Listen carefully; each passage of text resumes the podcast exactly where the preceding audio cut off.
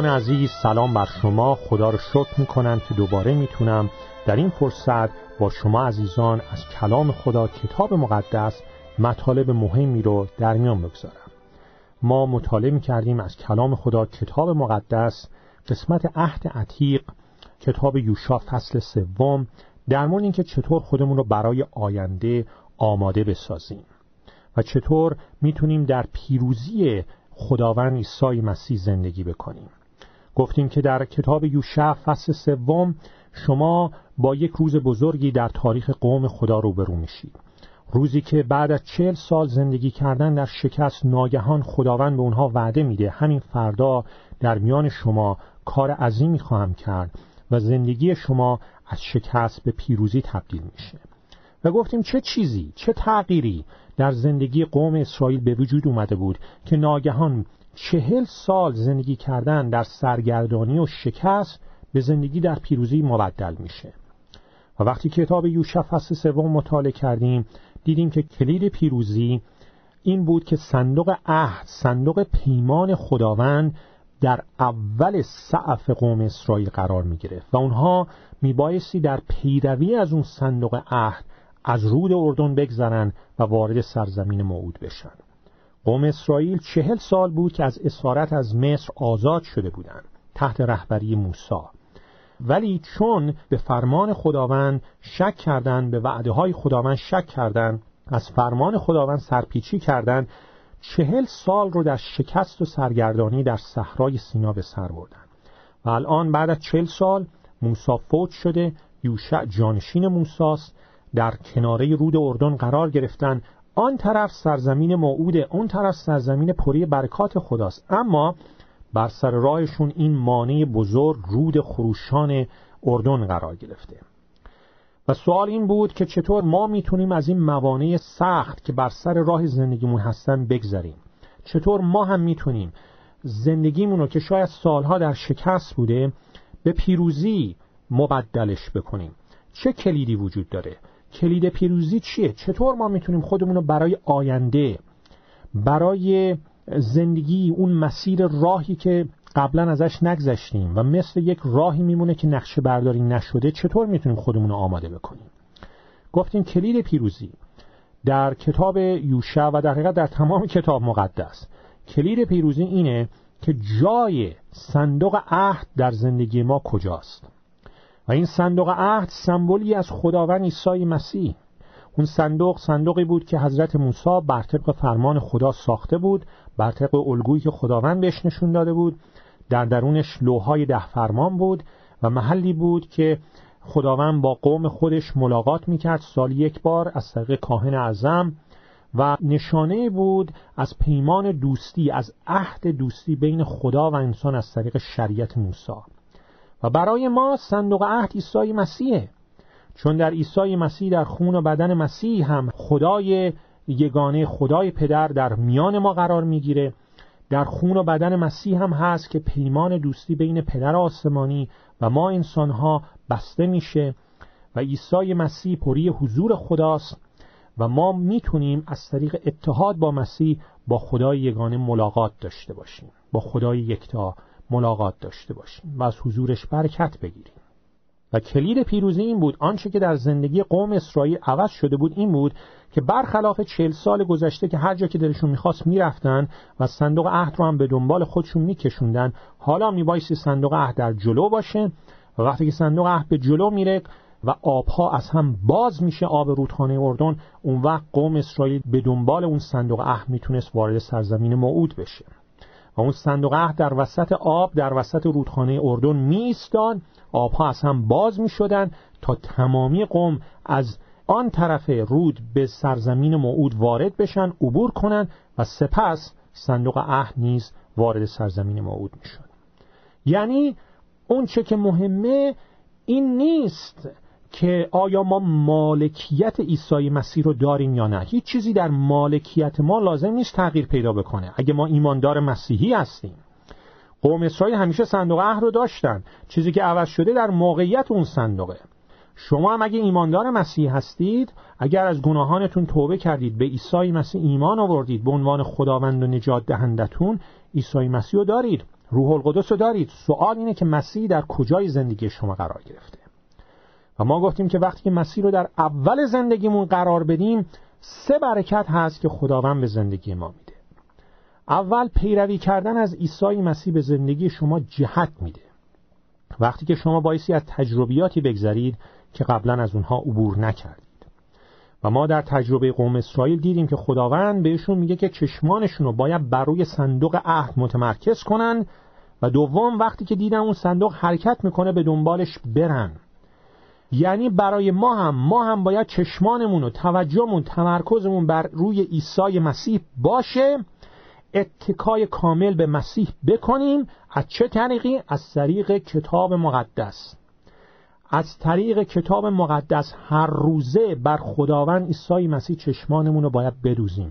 هر روزه باید کلام خدا را عمیقا مطالعه کنیم. و از روح القدس بخوایم تا چیزهای تازه‌ای در مورد شخصیت بزرگ و معنای عظیم اون شخصیت عیسی مسیح برای ما باز بکنه. از طریق کتاب مقدس ما می‌تونیم هر روزه چشمانمون رو بر خداوند عیسی مسیح بدوزیم. و دوم خداوند به قوم اسرائیل گفته بود وقتی که دیدید صندوق شروع کرد به حرکت کردن به دنبالش برید. یعنی چی؟ به ما اینو میگه. کاری انجام بدید. شروع بکنید به حرکت کردن. از آنچه که کلام خدا به شما میگه اون چی رو که از کلام خدا یاد می‌گیرید اون هدایتی رو که از کلام خدا دریافت می‌کنید انجام بدید. اون چیزی رو که قبلا به ما گفته انجام بدیم تا هدایت های بیشتری دریافت بکنیم تا این رودهای بزرگی که بر سر راه زندگیمون قرار گرفتن باز بشن. نگاهتون رو بر عیسی بدوزید. او را ستایش کنید. او را شک کنید. بر او تمرکز کنید. پیش پاهای او بشینید به سخنانش گوش بدید.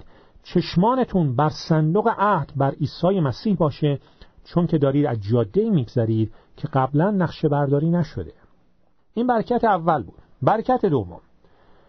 وقتی که شما خداوند عیسی مسیح در مقام اول زندگیتون قرار می‌دید او شما را از مسائل غیرقابل حل پیروزمندانه میگذرونه. در یوشع فصل سه می‌خونیم. که آب رودخانه اردن آنقدر زیاد بود که سیل راه میافتاد. مدت سه روز میبایست کنار آب رودخانه چادر بزنن و منتظر بمونن و اون رودخانه سیلاسا را تماشا کنن. برنامه ریزی های خدا جالبه نه؟ خدا بهشون نگفته بود که چه کاری خواهد کرد. اون چه که خدا می‌خواست در مغز قوم اسرائیل حک بشه این بود که خوب بفهمن این مشکلی که بر سر راه ورودشون به سرزمین پیروزی وجود داره از نظر انسانی غیر قابل حله. بذارید یه چیزی در مورد روش کار خدا براتون بگم. بعضی وقتا خدا ما را مجبور می‌کنه که برای سه روز سه هفته سه ماه سه سال فقط بشینیم در حضورش بدون اینکه یک کلمه چیزی به ما بگه. هیچی نمیگه. فقط می‌خواد که ما به اون رودخانه اردنی که در جلو هست خوب نگاه کنیم. درسته من ایمان دارم که خداوند ما صحبت می‌کنه و درسته که من گفتم نگاهمون بر روی امواج رودخانه نباشه بلکه مر مسیح. ولی اون در مرحله است که ما شروع کردیم به حرکت کردن به پیروی کردن قدممون رو تو آب گذاشتیم. اما قبل از اون خدا می‌خواد که ما به اون رودخانه اردنی که در جلو هست خوب نگاه بکنیم. خدا سکوت کرده. درسته من معتقدم بر اساس کلام خدا که خدای ما از طریق کلامش و از طریق دعا با ما صحبت می‌کنه. ولی زمانهایی هم هست که سکوت می‌کنه. اما تو همون زمان سکوت هم داره به ما برکت میده و به ما کمک می‌کنه. معنی سکوت خدا این نیست که او شما را ترک کرده. آیا تا به حال از دورانهایی گذشتید که احساس کردید خدا سکوت کرده؟ هیچی نمیشنوید. دعا می‌کنید دعا می‌کنید دعا می‌کنید ولی حتی یک کلمه هم نمیشنوید او فقط شما را مجبور می‌کنه که بشینید و به اون رودخانه اردنی که در زندگیتون هست خوب نگاه کنید. تا زمانی که می‌رسید به مرحله که دیگه کاملا عاجز و کلافه شدید. کاملا از خودتون و از دیگران ناامید شدید. اون وقت که خداوند تکلم می‌کنه و میفرماید خودتون رو آماده کنید. چون فردا در میان شما می‌خوام معجزات عظیمی کنم. پیروی کردن از مسیح ما را از مسائل غیرقابل حل پیروزمندانه نجات میده. رودخانه اردن زندگی شما چیه؟ چه مانعی امسال بر سر راه زندگی شما قرار گرفته؟ چشمانتون رو بر مسیح بدوزید از او پیروی کنید او شما را از اون مشکل پیروزمندانه میگذرونه. و برکت سوم نکته سومی که در مورد پیروی کردن از مسیح می‌خوام با شما عزیزان بگم اینه. پیروی کردن از مسیح وقتی او را در مقام اول قرار میدیم مستلزم گذشتن از تجربیات سخت هست. این هم یه برکته. برکت سومه. تمام افراد قوم اسرائیل بدون استثنا تک تکشون میبایستی از رود اردن بگذرن. ببینید عزیزان اگه شما فکر می‌کنید یا امید دارید که شما از گذشتن از سختی ها معاف هستید سخت در اشتباهی. بایستی ازشون بگذرید. بایستی بگذرید. هیچ راه دیگه ای وجود نداره.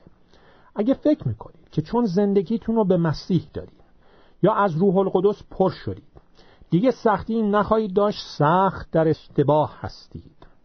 اگه فکر می‌کنید که وقتی پیش پاهای مسیح بشینید و به سخنان او گوش بدید و اون دعوتی رو که مسیح برای زندگیتون داره پیدا بکنید اون وقت از سختی ها آزاد میشید شما در اشتباهید. خادم از ارباب خودش بالاتر نیست. اگه مسیح در این دنیا درد و رنج داشت شما که می‌خواین پیرو او باشید شما که خادم او هستید نمی‌تونید توقع چیز بهتری رو داشته باشید. خادم از ارباب خودش بالاتر نیست. اگر مسیح در این دنیا درد و رنج داشت شما که می‌خواهید پیرو او باشید شما که خادم هستید و او ارباب شما نمی‌تونید توقع چیز بهتری رو داشته باشید. به آیه 17 هم از یوشف فصل 3 دقت کنید. می‌خونیم که کاهنانی که صندوق عهد خداوند رو بر دوششون داشتن میبایستی در میانه در وسط رود اردن بر خشکی قائم بیستن. تا تمام قوم از اردن از رود اردن بالکلیه بگذرن می‌دونید چرا؟ چرا اون کاهنان با صندوق عهد میبایستی در وسط رود اردن بیستن تا همه رد بشن و به اون طرف برسن می‌دونید چرا؟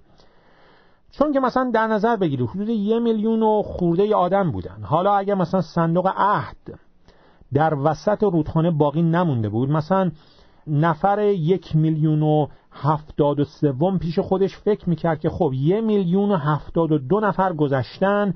ولی من می‌دونم که وقتی نوبت من برسه که بایستی از رودخانه بگذرم همه چی خراب میشه و رودخانه دوباره به هم میپیونده و من غرق میشم.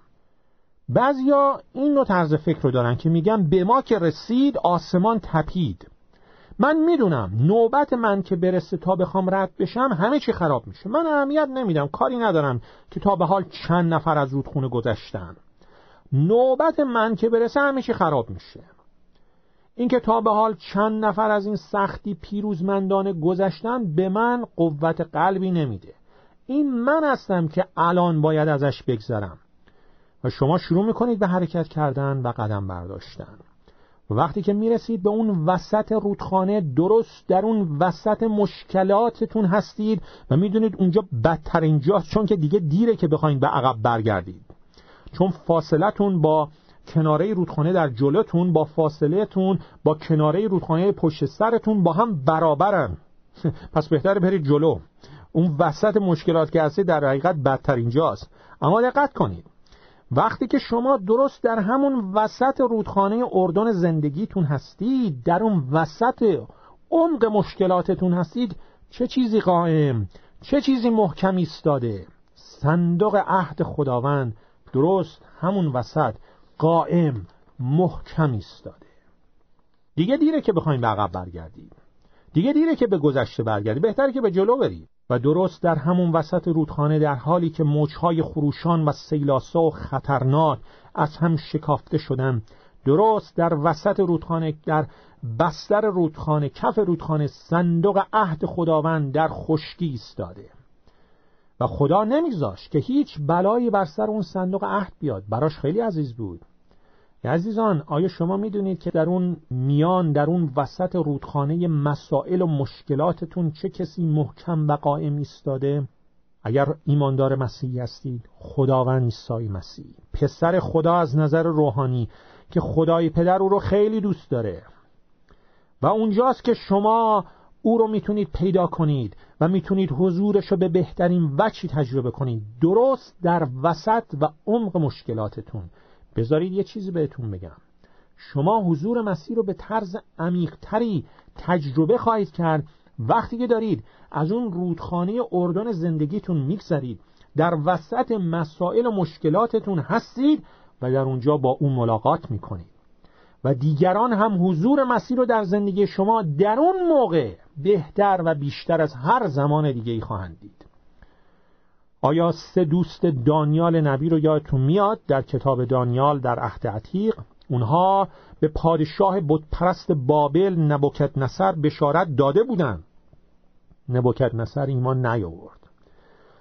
اون سه نفر زندگی پاک داشتن زندگی درست و خداپرستانشون رو نبوکت نصر دیده بود ولی ایمان نیاورده بود. اما وقتی که اونها رو در تنور آتش انداخت اون وقت بود که نبوکت نصر حضور خدا رو در زندگی اون سه نفر دید.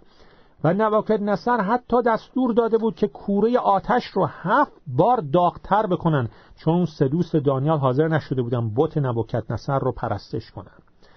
و کوره آنقدر داغ شده بود به حدی که حرارت آتش نگهبانانی که اون دور بر بودن رو میسوزونه و می‌کشه. آیا شما تا به حال این احساس داشتید مثل این میمونه که خدا مخصوصا وضعیت رو برای شما هفت برابر سختتر کرده؟ و شما به خدا اعتراض می‌کنید که من می‌دونم فلانی و فلانی هم از همین مشکلات از همین وضعیت گذشتن ولی به این سختی وضع من نبود. آیا تا به حال احساس کردین مثل این میمونه که خدا دوست داره سر به سر شما بگذاره مثل این میمونه که دوست داره شما رو اذیت کنه؟ شما رو انتخاب کرده تا روتون آزمایش کنه. کوره آتش رو مخصوصا برای شما هفت مرتبه بیشتر داغ کرده. ولی می‌دونید نبوکد نصر برای اولین بار حضور خدا رو در زندگی اون سه دوست دانیال وقتی دید که اونها در وسط کوره آتش بودن. کتاب دانیال فصل سوم آیه 25 نه بشارت ها نه شهادت نه رفتار پاک اینها نبود بلکه در وسط کوره آتش بود. در دانیال فصل 3 آیه 25 نبوکد نصر گفت من چهار مرد در کوره آتش می‌بینم که گشاده یعنی آزاد در میان آتش میخرامند و ضرری به ایشان نرسیده و منظر چهارمین صورت چهارمی شبیه پسر خداست. نه بشارت های ما. نه شهادت های ما نه رفتار پاک ما اگرچه همه اینها مهمن بلکه قوت ما استقامت ما رفتار ما وقتی که در وسط کوره آتش هستیم. اونه که به دیگران نشون میده واقعا آیا ما به خداوند عیسی مسیح ایمان داریم یا نه. چشمانتون رو باز بکنید. در وسط همون شعله های سختی ها عیسی مسیح با شما ایستاده. شما حضور مسیح رو هیچ وقت به اندازه زمانی که در وسط سختیاتون هستید بهتر و عمیقتر و واقعیتر تجربه نخواهید کرد. و دیگران هم حضور خداوند رو در زندگی شما و حقانیت مسیح رو هیچ وقت به اندازه زمانی که شما درست در وسط سختی هستید. اما دارید با اطمینان اعتماد راسخانه وفادارانه با شادی آرامش ایستادید و با مسیح راه میرید نخواهند دید. در وسط آتش سختی هاست که مردم می‌تونن واقعا ببینن ما به مسیح ایمان داریم یا نه. اون موقع در وسط سختی هاست که حرفای شما در مورد مسیح رو باور خواهند کرد.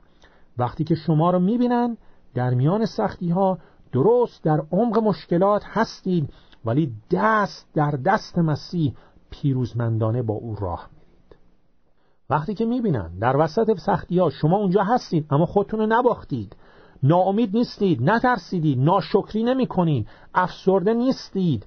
اون وقتی که دیگران حضور خداوند رو در زندگی شما خواهند دید و بشارت شما را قبول خواهند کرد. درست در همون عمق مشکلات درست در وسط سختی ها چطور خودمون رو برای آینده آماده بکنیم؟ چطور خودمون رو برای فردا هفته دیگه ماه دیگه سال دیگه آماده بکنیم؟ قوم بنی اسرائیل برای مدت چهل سال صندوق عهد رو داشتن. کلید ورود به سرزمین پیروزی رو داشتن. ولی اون رو در جلوی خودشون قرار نداده بودن. از اون کلید استفاده نکرده بودن. شما هم اگر از گناهانتون توبه کردید به مسیح ایمان آوردید به عنوان خداوند و نجات دهندتون از غضب خدا و مجازات خدا بر گناهکاران ناتوبه کار. شما اون چرا که باید برای داشتن یه زندگی پیروزمندانه لازمه دارید. عیسی مسیح رو دارید. فقط باید او را در مقام اول قرار بدید. این نیست که خدا بیاد یه کار عجیب غریبی تو زندگی ما بکنه و یه تجربه جدیدی به ما بده تا ما از شکست وارد پیروزی بشیم. نه. شما اون چرا که لازم است دارید.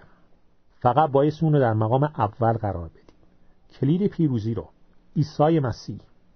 موقعیت مسیح رو تو زندگیتون تغییر بدید. او رو در مقام اول بگذارید. چشمانتون بر او باشه بگذارید او رهبری بکنه و شما فقط پیروی.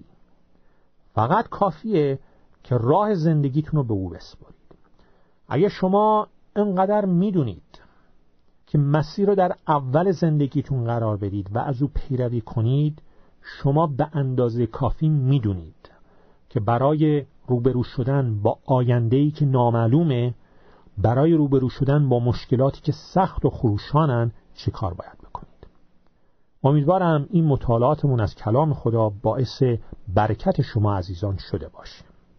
فیض خداوند ما عیسی مسیح. مشارکت روح القدس و محبت خدای پدر با شما باد. آمین.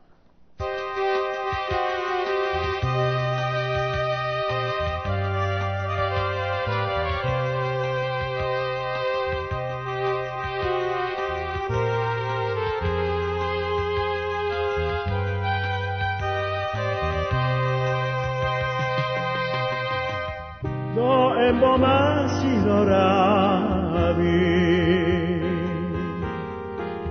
رهایش نکنی. دائم مسیح را پرستی همدش را دوری از خدا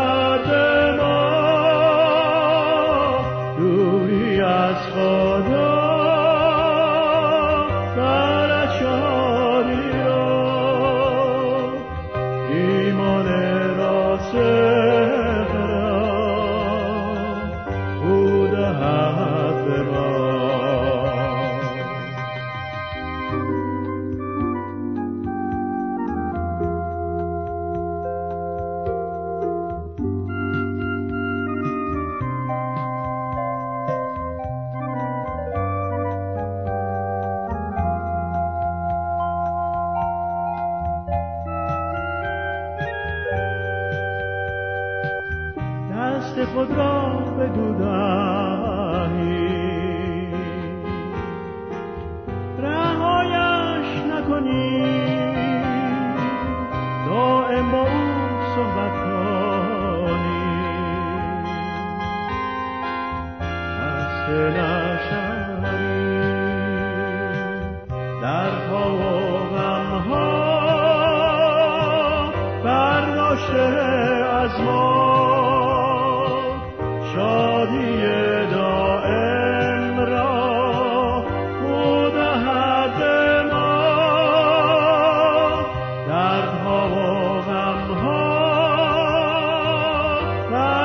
فکر